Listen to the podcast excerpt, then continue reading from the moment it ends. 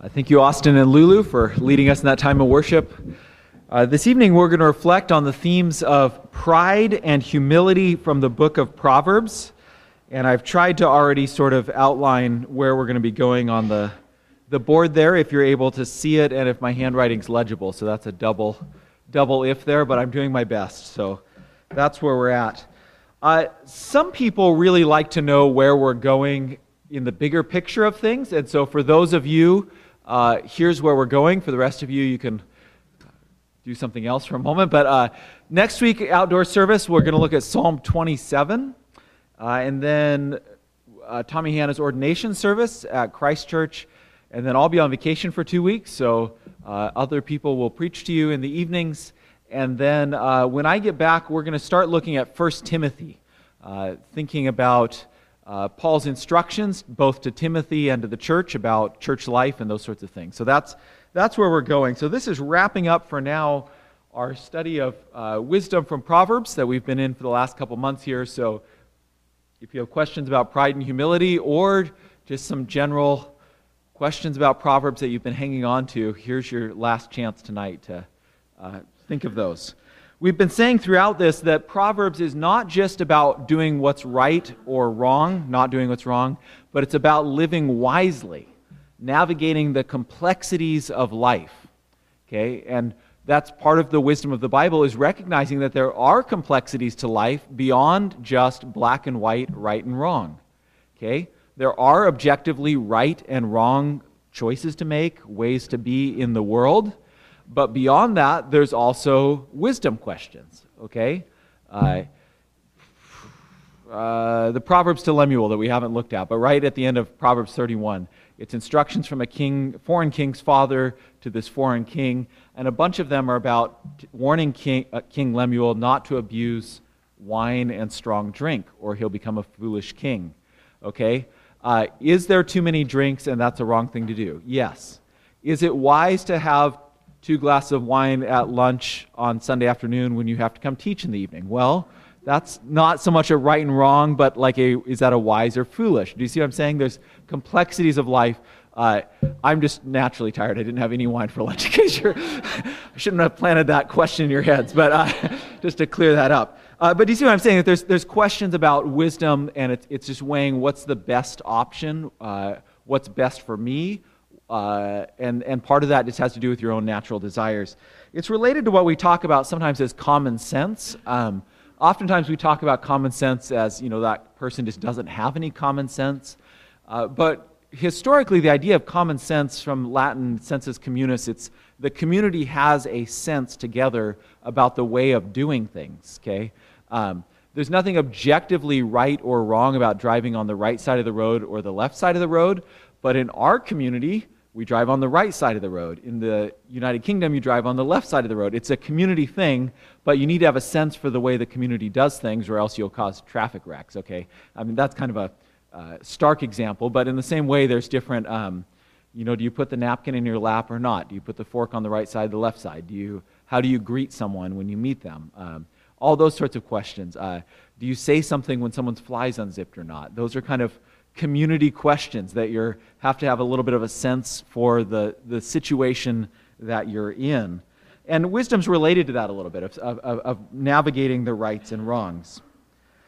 Okay, well, uh, one of the central things about wisdom is the contrast between pride and humility.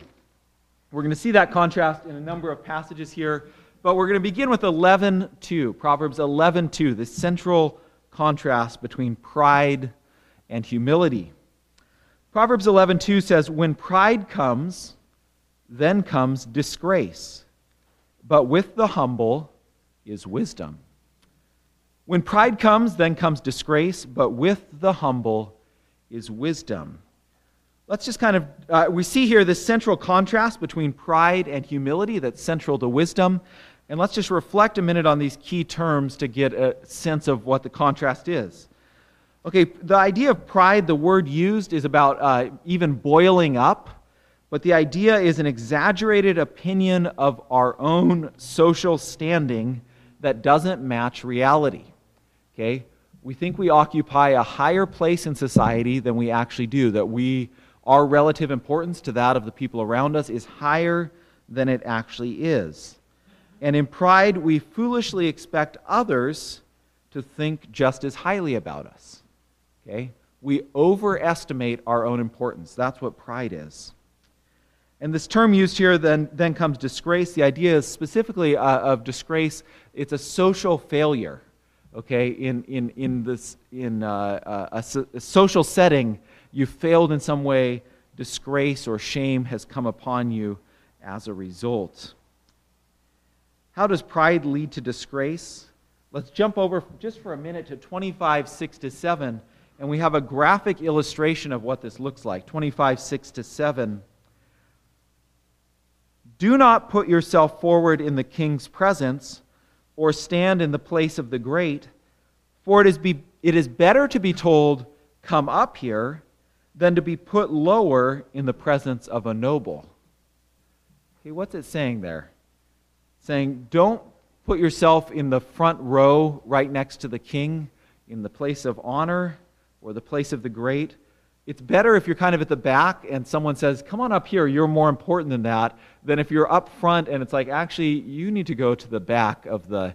You know, the idea, I guess, is maybe you're boarding the airplane and you try to sit in an empty first class seat. Okay, it's embarrassing to have the steward or the attendant walk you to the back of the plane.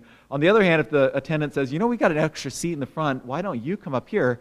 Then you, you know, you look around and like, look at how important I am, everybody, that I was selected uh, for that. Uh, does this little proverb, don't put yourself forward in the king's presence, it's better to be told, come up here, does that remind you of anything? Something Jesus said. What's that?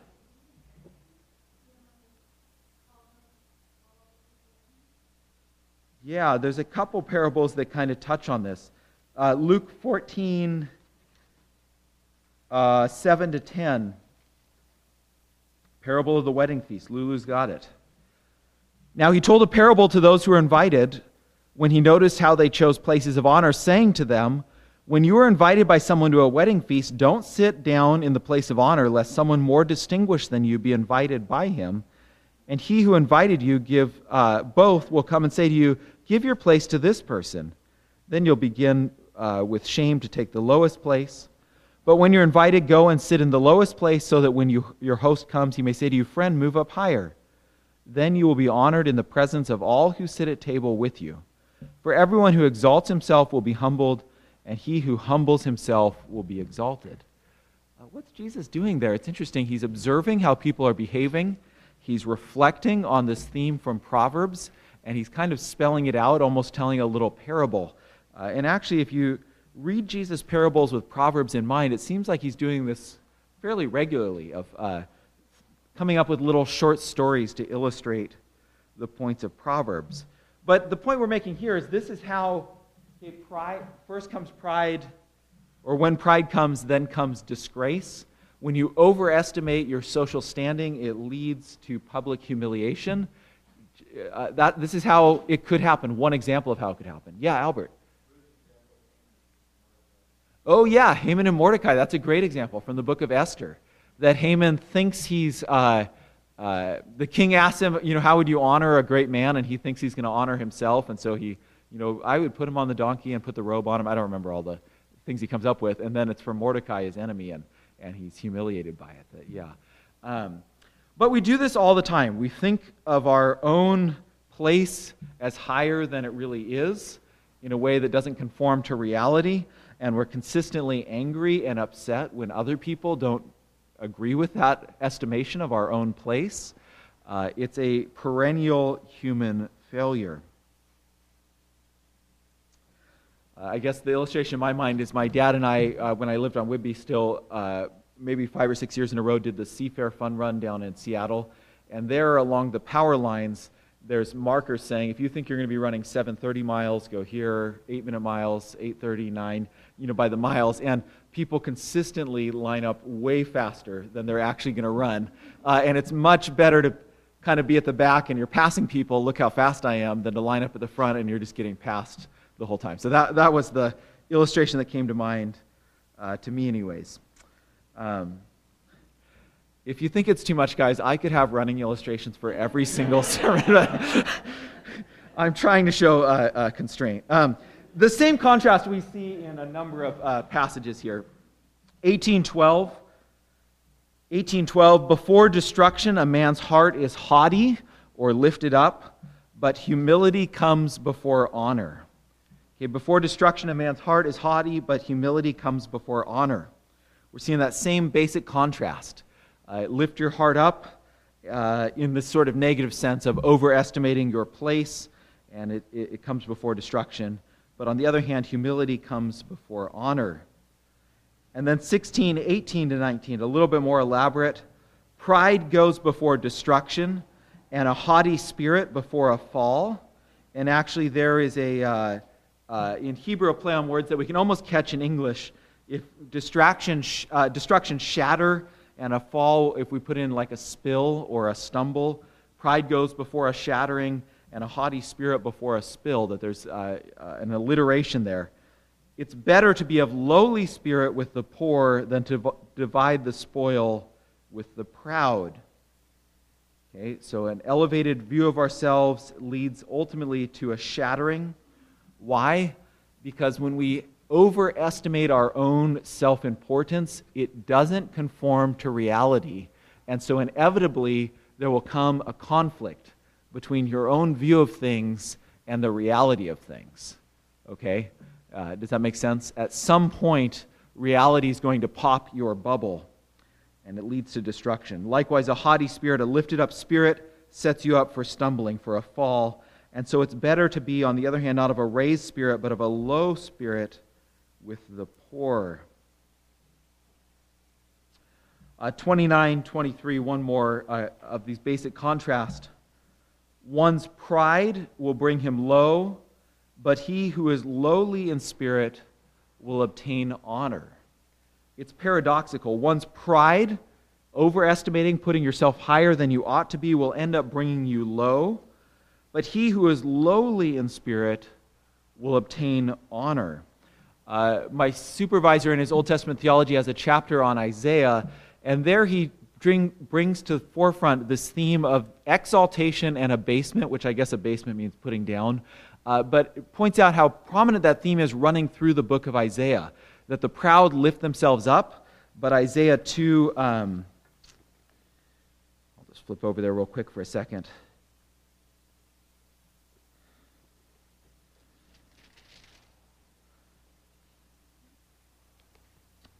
Isaiah 2:12 For the Lord of hosts has a day against all that is proud and lofty. Against all that is lifted up it shall be brought low.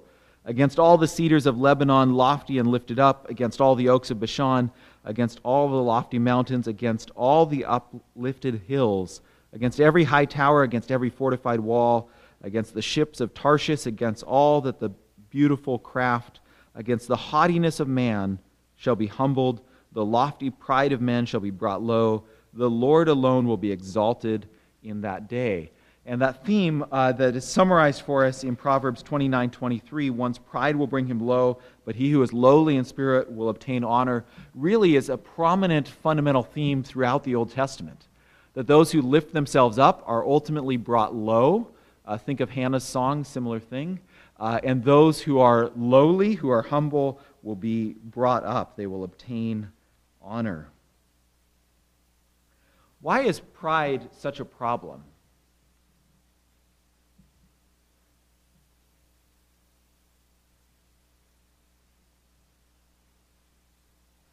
Okay, uh, Proverbs tells us a couple reasons why pride's such a problem. First, in 21 4, haughty eyes and a proud heart, the lamp of the wicked are sin. Okay? Fundamentally, it's not just a mistaken evaluation of your own place in the world, but it is sinful. Uh, I mentioned last week when we looked at uh, Proverbs 31, the lamp in Proverbs is oftentimes used as a symbol for life and hope. And so it's saying haughty eyes, lifted up eyes, a proud heart. That notice there's both the outer and the inner. The eyes are the outer expression. The heart is the inner disposition.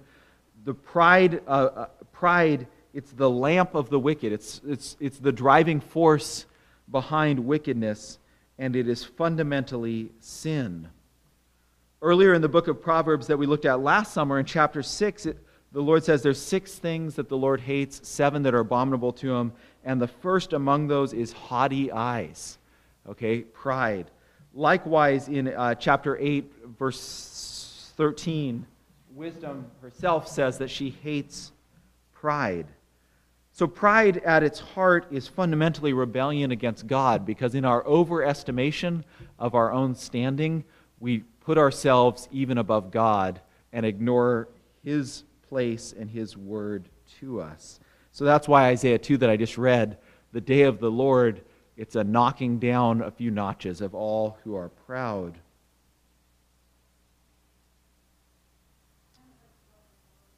It is, yes, yeah, self idolatry. That's exactly right. We lift ourselves up, we put ourselves in the place of God, it causes chaos. Yeah. yeah good, good observation, Lulu. Yes. Yeah. Yeah, that's right. And, um, uh, yep, yeah, and we will connect to some of the Beatitudes in a moment too. But yeah, exactly. Uh, yeah, and that's, uh, yeah, thanks for bringing that up, Emily, because in that in the narratives of the plagues, there's all of this sort of um, vocabulary of pride u- is used in different ways. Um, uh, uh, you're continuing to exalt yourself over my people, uh, Moses warns Pharaoh. And then he says, How long until you'll humble yourself? Uh, there's this continual language of Pharaoh greatly overestimates his place, thinking he's a god on earth. And so he gets cut down to size. Yeah. Um, and, and connects to the heart and to sin and rebellion. 2612 is interesting as well. Uh, 2612 on the problems of pride. Proverbs 26:12 says, "Do you see a man who is wise in his own eyes? There's more hope for a fool than for him." You see a man wise in his own eyes, there's more hope for a fool than for him. Why would that be the case? Why is there more hope for a fool than for someone who is wise in his own eyes? Yeah, Lulu?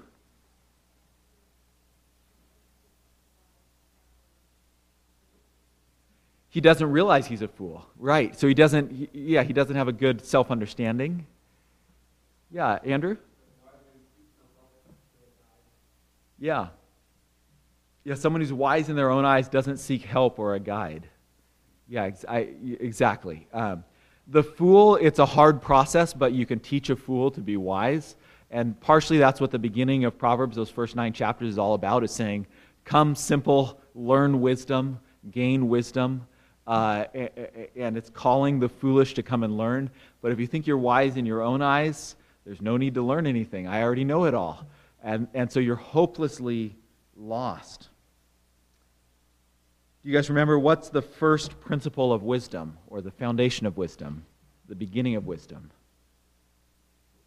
The fear of the Lord is the beginning of wisdom. And pride is opposed to the fear of the Lord. It overestimates your own place before God two great commandments are to love the Lord your God and to love your neighbor as yourself. And pride uh, cuts at the root of both of those. Okay? If you overestimate your own importance, it's hard to love your neighbor. Uh, so pride, it, it, it causes all sorts of problems. It's fundamentally a sinful attitude. It also leads to trouble in our speech. I didn't write these up here, but I'll just give you a couple real quick. Uh, Proverbs 25 14 like cloud and wind without rain is a man who boasts of a gift he does not give. Okay, a prideful man who talks big, uh, you know, I'm going to do all these things, but never follows through. It's just hot air. It's like when you're wondering, do I need to water the garden today? Well, it's cloudy. I think it might rain, and then it never delivers. 27 2 uh, Let another praise you and not your own mouth, a stranger and not your own lips. Uh, two lessons there. On the one hand, accept the praise of others, that's okay, uh, to do it humbly. On the other hand, don't praise yourself, okay? Don't lift yourself up. Likewise, 3032 says, If you have been foolishly exalting yourself, or if you have been devising evil, put your hand over your mouth. That's interesting because it's saying there's two different things that if you're doing these, put your hand over your mouth. Devising evil sounds quite bad, foolishly exalting yourself, we think, well, that's not that bad, is it? And yet, Proverbs is saying these both can lead to equal amounts of destruction. Put your hand over your mouth, stop them both. Okay, there's a basic contrast between pride and humility. Pride causes problems because it's a sinful disposition that doesn't match up to reality, and it leads us to a spot where we are not teachable. Let's flip the corner then, or, or that's mixing metaphors. Turn the corner, flip the coin, do something, changing gears from pride to humility. Uh, back to 11.2, when pride comes, then comes disgrace, but with the humble is wisdom. With the humble is wisdom. Again, uh, before destruction a man's heart is haughty, but humility comes before honor. It's better to be of a lowly spirit with the poor than to divide the spoils of the proud with the proud. One's pride will bring him low, but he who is lowly in spirit will obtain honor. All those same contrasts, just looking at the other side of it now. Uh, humility leads to wisdom, and it leads to honor. In 11.2, with the humble is wisdom, uh, that word for humble there is a, a, a, a unique word in the Hebrew Bible that's only used in one other place, uh, namely Micah 6 8. This uh, uh, key passage in the book of Micah and indeed in the minor prophets as a whole. He has told you, O man, what is good, and what does the Lord require of you? To do justice and to love kindness and to walk humbly with your God. That word humble there is the same word that's used in Proverbs 11:2 and it's used to characterize the fundamental uh, attributes or characteristics of the right life. Okay? The sort of life we should live should be characterized by justice, loving kindness, and walking humbly with God. Okay? If pride is about overestimating our place, lifting ourselves up, humility is about recognizing our limits and having an accurate judgment about our own social standing and our own place in the world and our own abilities. Okay? So humility is calmly accepting our limits and our place in the world. And so it's the opposite of pride in that respect.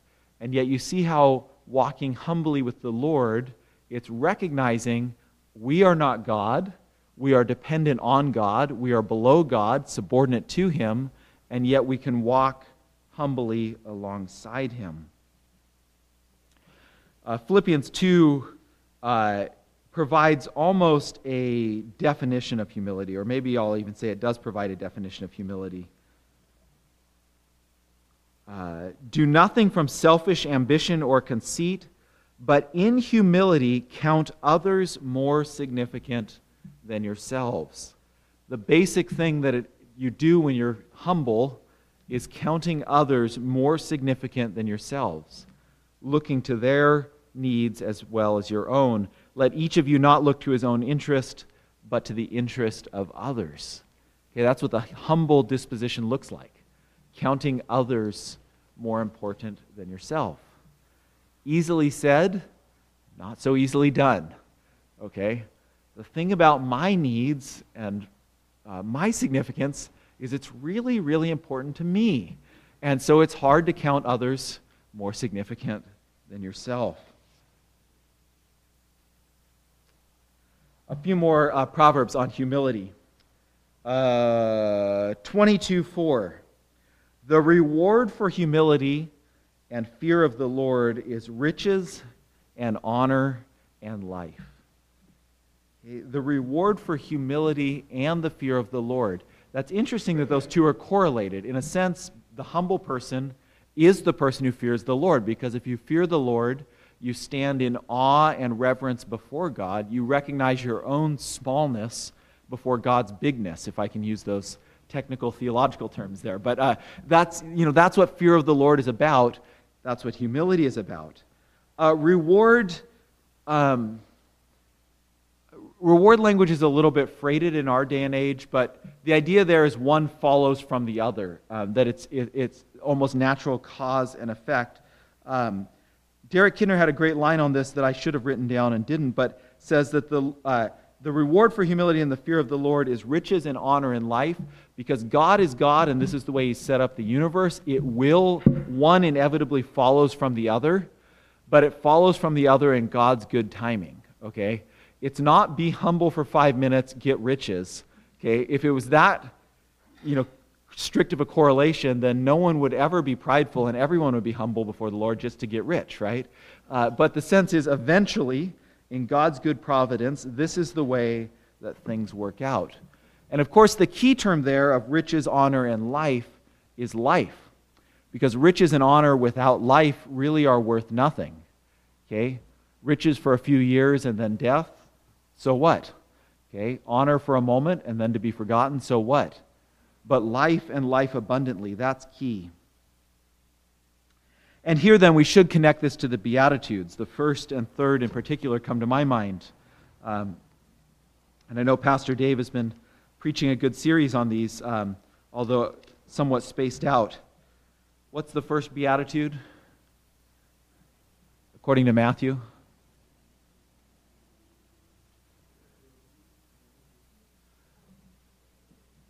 Yeah, the poor in spirit. And what will the poor in spirit get? The kingdom of heaven. And then the third beatitude blessed are the meek.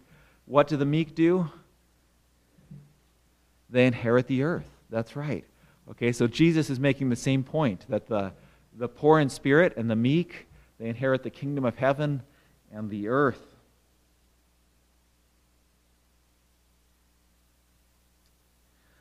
Uh, as I already pointed out, this dynamic of abasement and exaltation that God cuts down the proud, he lifts up the humble, it's really fundamental to biblical theology. It runs through the entire Bible. And Proverbs, uh, yeah, so you see it in things like Hannah's prayer, uh, you see it throughout the Old Testament, you see it in the suffering servant in Isaiah, crops up all over the place. And then if you keep reading on in Philippians 2, where I was at, um, uh, where Paul gives this definition of humility, counting others more significant than yourself, then he roots it in the gospel. He says, Because this mind is yours in Christ Jesus, who, though he was in the very form of God, did not count equality with God a thing to be grasped onto, to be held onto, to be used for his own good, but humbled himself, pouring himself out, taking on the form of a servant. And so it's paradigmatic for the Christian life because this is what Christ himself did. What Proverbs contributes to this broad biblical theological theme that the proud are cut down and the humble are lifted up is giving some texture to what it looks like to be proud uh, and what it looks like to be humble. We've already seen some examples of what it looks like to be proud, just drawing together some of these ideas about humility that we've heard from these Proverbs.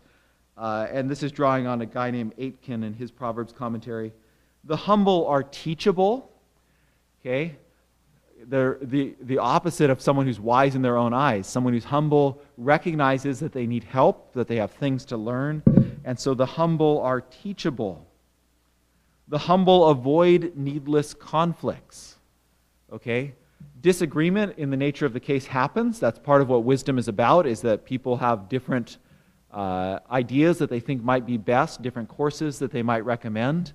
But when pride is involved, that's when conflict in a negative sense happens. Because what I want butts up against what you want, and now we have a problem. But if you're humble, that needless conflict is deflated. It's just sit down, let's talk it through, and figure out which way to go. Okay? Uh, the humble don't fall into the snare of their own pretension. If you don't have an overinflated bubble, there's nothing there to pop to your own destruction and the humble walk on the safe and sure path. They walk humbly before the Lord. Just to summarize, then, this humble life Proverbs 3, 5, and 7 through 7. Again, going back to the prologue, we looked at this last summer. Trust in the Lord with all your heart and do not lean on your own understanding. In all your ways, acknowledge him, and he will make your paths straight. Be not wise in your own eyes. Fear the Lord and turn away from evil. It will be healing to your flesh and refreshment to your bones. Okay, the humble person trusts in the Lord with their whole heart. They don't trust in their own strength. They don't lean on their own understanding, but lean, and that idea of leaning is not just slightly off kilter, but it's what you're putting your, your support on. They lean on the Lord. Acknowledging Him in all of our ways, walking with Him, He'll make our path straight. And then notice, be not wise in your own eyes, but fear the Lord and turn away from evil.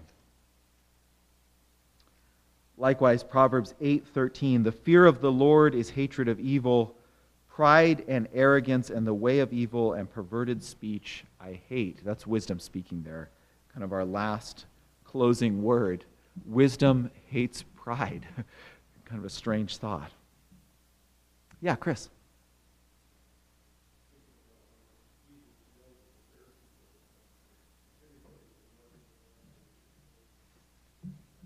Yeah. Haven't you read haven't you read the scriptures? Don't you know what they say? Yeah. Yeah, Andrew.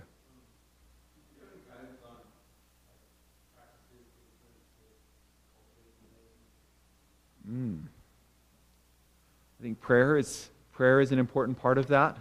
Praying for humility is probably a risky thing to do, but not not therefore a bad thing to do. Um, uh, and I think um, uh, say what you want of Rick Warren, but uh, he sort of misquoted C.S. Lewis in a way that is somewhat useful. That's um, humility is not thinking less of yourself, but thinking of yourself less. Okay, so it's it's in a sense going out of yourself, focusing on others. Um, uh, but prayer, I think, is, is is fundamental to it because it's first evaluating your right standing before God.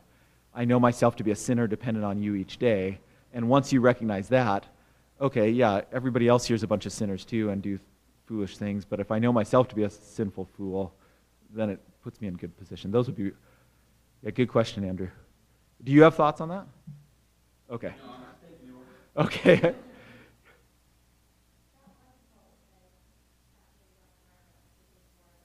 yeah.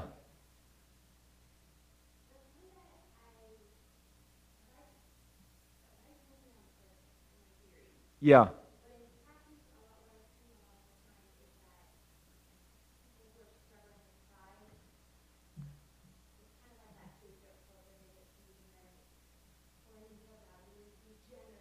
Yeah.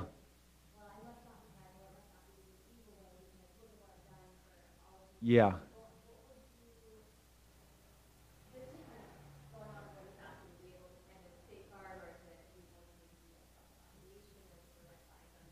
Yeah.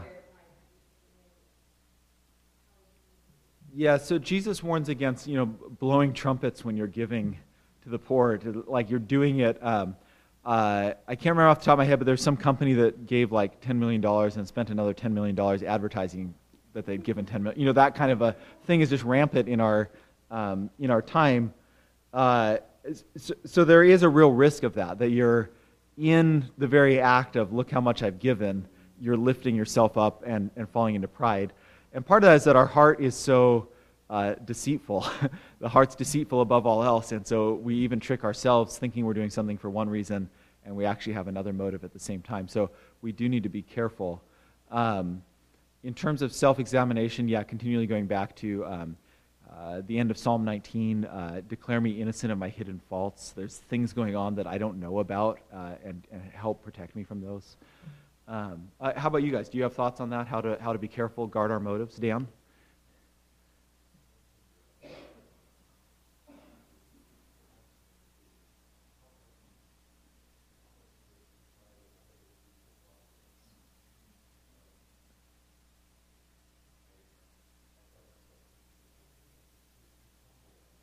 Yeah, yeah. the most humble person ever. yeah. Yeah. Uh, uh, Albert?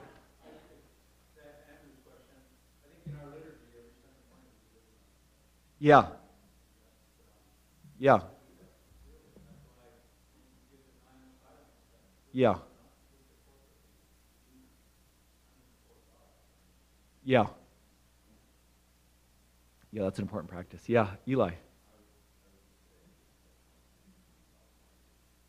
Yeah. Yeah, reflecting on our motives. Yeah, being careful there. Yeah, uh, Craig. Yeah.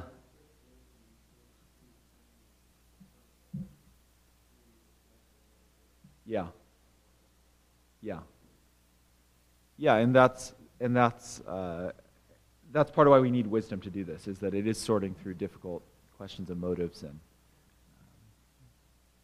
yeah, uh, I think Sarah, maybe then Steve. I didn't see which order.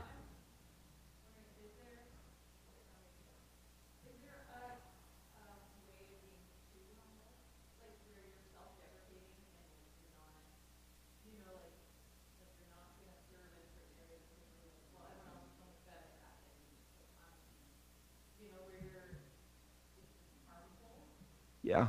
Um, yeah, there it yes. uh, the one of the proverbs that I didn't write on the board but just read out uh, quickly was uh, let another praise you and not your own mouth. And there's a way of like not being able to receive a compliment for something that you've done or, or praise, um, likewise, a stranger, not your own lips. Um, that there is, Proverbs does say, um, uh, this time it was don't put yourself up too high in, the, in front of a king. Um, last week or two weeks ago when we were looking at work, there was that proverb about um, the, the craftsman who's good at his trade will eventually be before the king. And so there's a recognition that being faithful in your daily thing will lead to some public recognition for that. So, yeah, there is definitely um, uh, a self deprecation that's sort of a false humility because it's saying, I can't do that.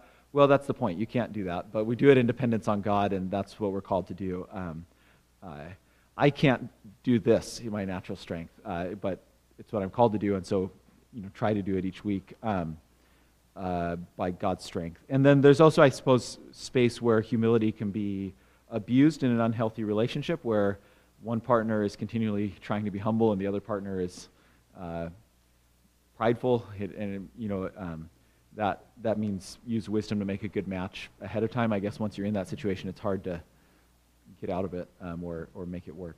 Yeah. Yes, Steve. Yeah. Yeah.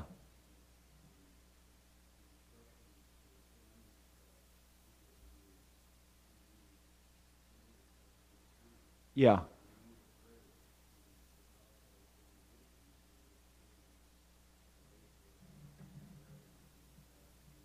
Yeah.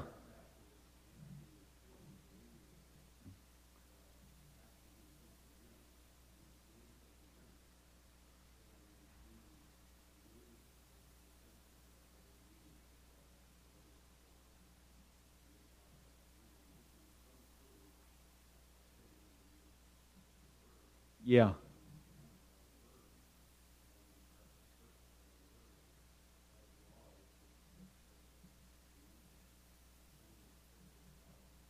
Yeah.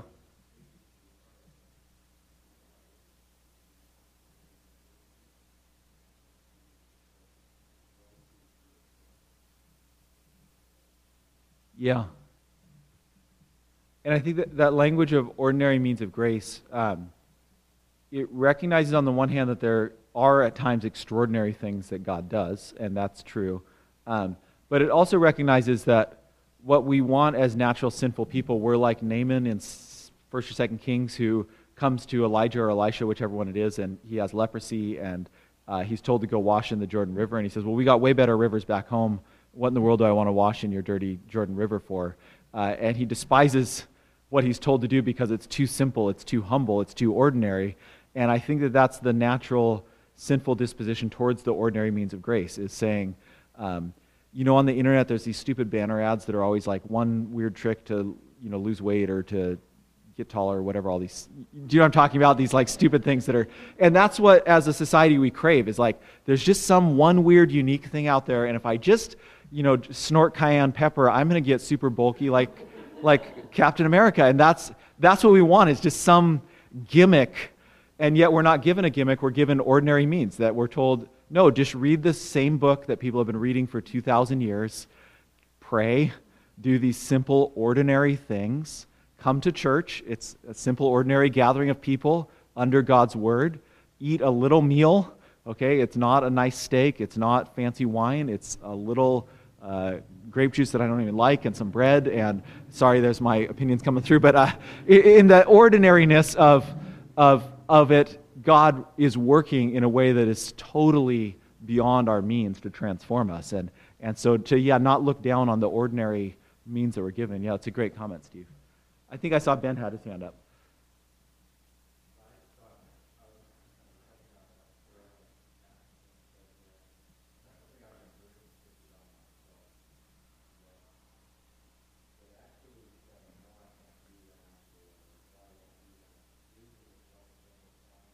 Yeah.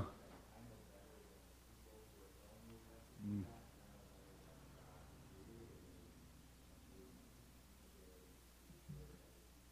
Yeah.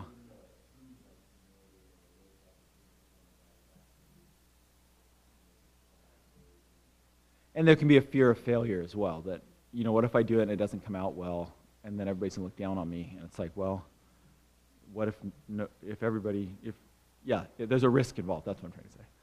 Well, we should turn to our time of prayer. This is good conversation. Um, uh, are there requests or thanksgiving?